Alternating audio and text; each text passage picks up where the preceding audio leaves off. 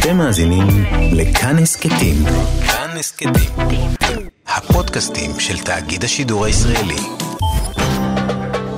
גם כן תרבות, היום שאחרי קורונה, עם גואל פינטו.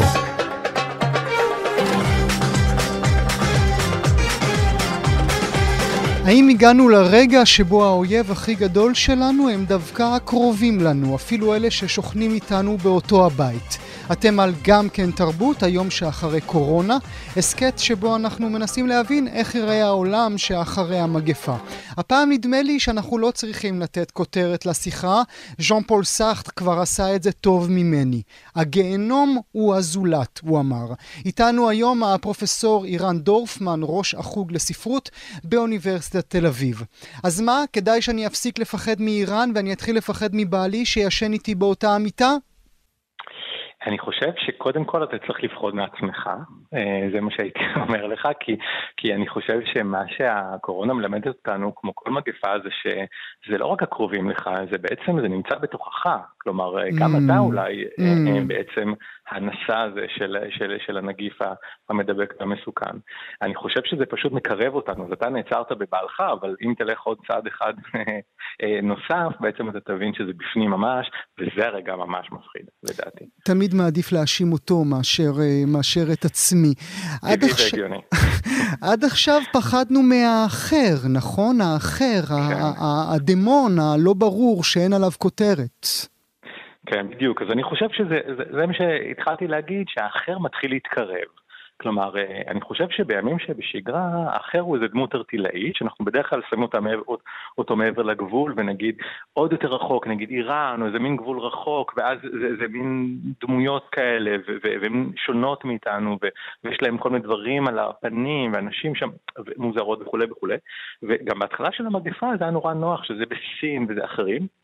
ואני חושב ש, שאנחנו עדים לתהליך של, של פתאום הבנה שהאיום הזה שכל כך היה לנו נוח, אה, אה, מה שאומרים בפסיכואנליזה, להשליך על אה, אחרים החוצה, פתאום מאוד מאוד קשה לעשות את זה. זה מגיע הביתה, זה מגיע לילדים, זה מגיע בסופו של דבר לעצמך.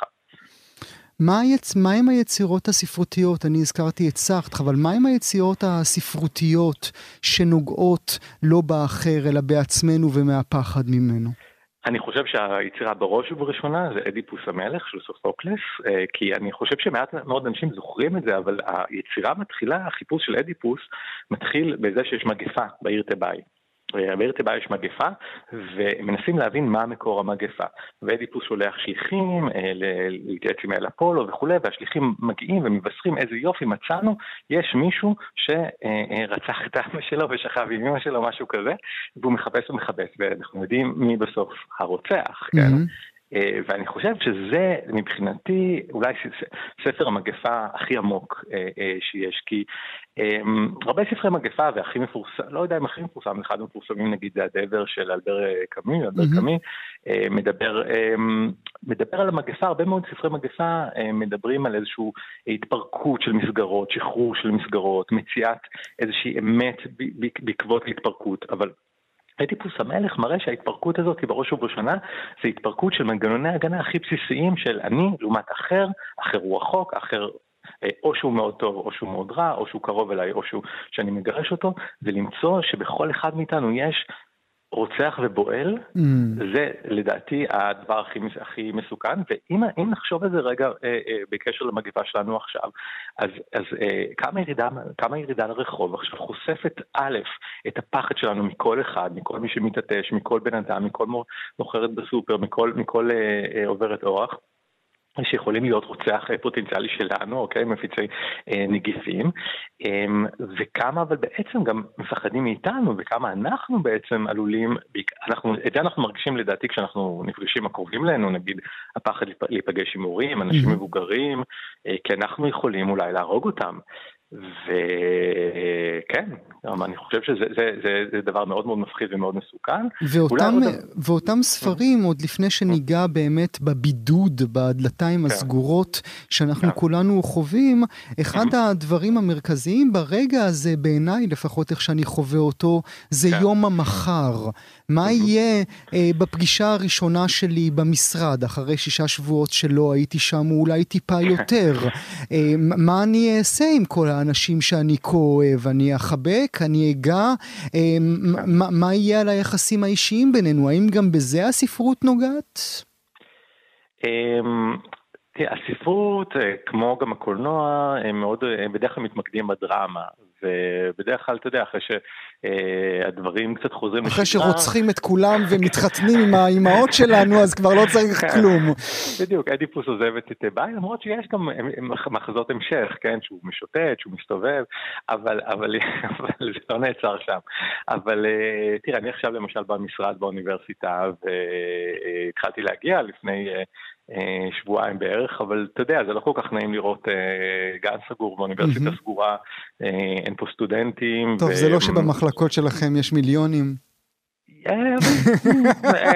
אני רוצה להגן על בניין גילמן, הקפיטריה הכי מצליחה בכל האוניברסיטאות בארץ, הקפיטריה של גילמן, כן, ויש לנו, בכל זאת, יש כמה אלפי תלמידים, אז אולי 20-30 אחוז ממה שהיה פעם, אבל עדיין יש. לא, לא, אבל בוא נגיד שעכשיו שזה רק אני, ויש פה אה, אנשי מנהלה ואנשים ומזכירות שחובשות מסכות, זה לא כל כך נעים אה, אה, להרגיש את זה. אני חושב שזה מחדד, אני אגיד לך שזה מחדד מאוד את ה... את, את, לא רק את הצד של, ה, של, ה, של, של באמת איזה מין פחד מאלימות, ממגפה, מהדבקה, גם זה מחדד את התלות, את, את האהבה, את החיבה, את כמה שאנחנו צריכים אחד את השני. שזה הופך את זה אולי, זה אולי הופך את כל הסיפור הזה לגרוע יותר, כי בדיוק אותם אנשים שאנחנו הכי זקוקים בדיוק. להם, הם אלה שהופכים uh, לאויבים שלנו. ומילה בדיוק, לסיום בדיוק. על ז'אן פול סארטר והגיהנום כן. הוא הזולת שלנו. כן, במחזה כן. הזה הוא בעצם יוצר uh, בתיאטרון, כן? הוא יוצר. במילים. מגלים את המציאות של כולנו בשבועות האחרונים. הוא בעצם אומר שם ביצירה שלו, שבעצם הכל, כל מה שאנחנו חווים, זה עינוי אולטימטיבי. אה, הוא אומר שכאשר אנחנו בדלתיים סגורות, זה שם המחזה באמת, אה, אנחנו לא יכולים יותר לחמוק לכל מיני, לכל מיני הסחות דעת שבדרך כלל ממלאות את החיים שלנו. זה עוד דבר שאני חושב שהמגיפה לימדה אותנו, וזה מאוד מעניין לראות איך נמשיך עם זה הלאה. אה, אנחנו עכשיו בדלתיים סגורות, אחד עם השני, לפעמים עצמנו, לפעמים עם בני זוג, לפעמים עם משפחה, והאחר אי אפשר יותר... אמ, כלומר אפשר לעשות בינג'ים של סדרות וכולי, ועדיין אנחנו, אנחנו נמצאים עם אנשים שבחרנו להיות בהם. האם באמת בחרנו? האם אנחנו אוהבים אותם? האם הם אויבים? האם הם אוהבים? האם הם מדבקים?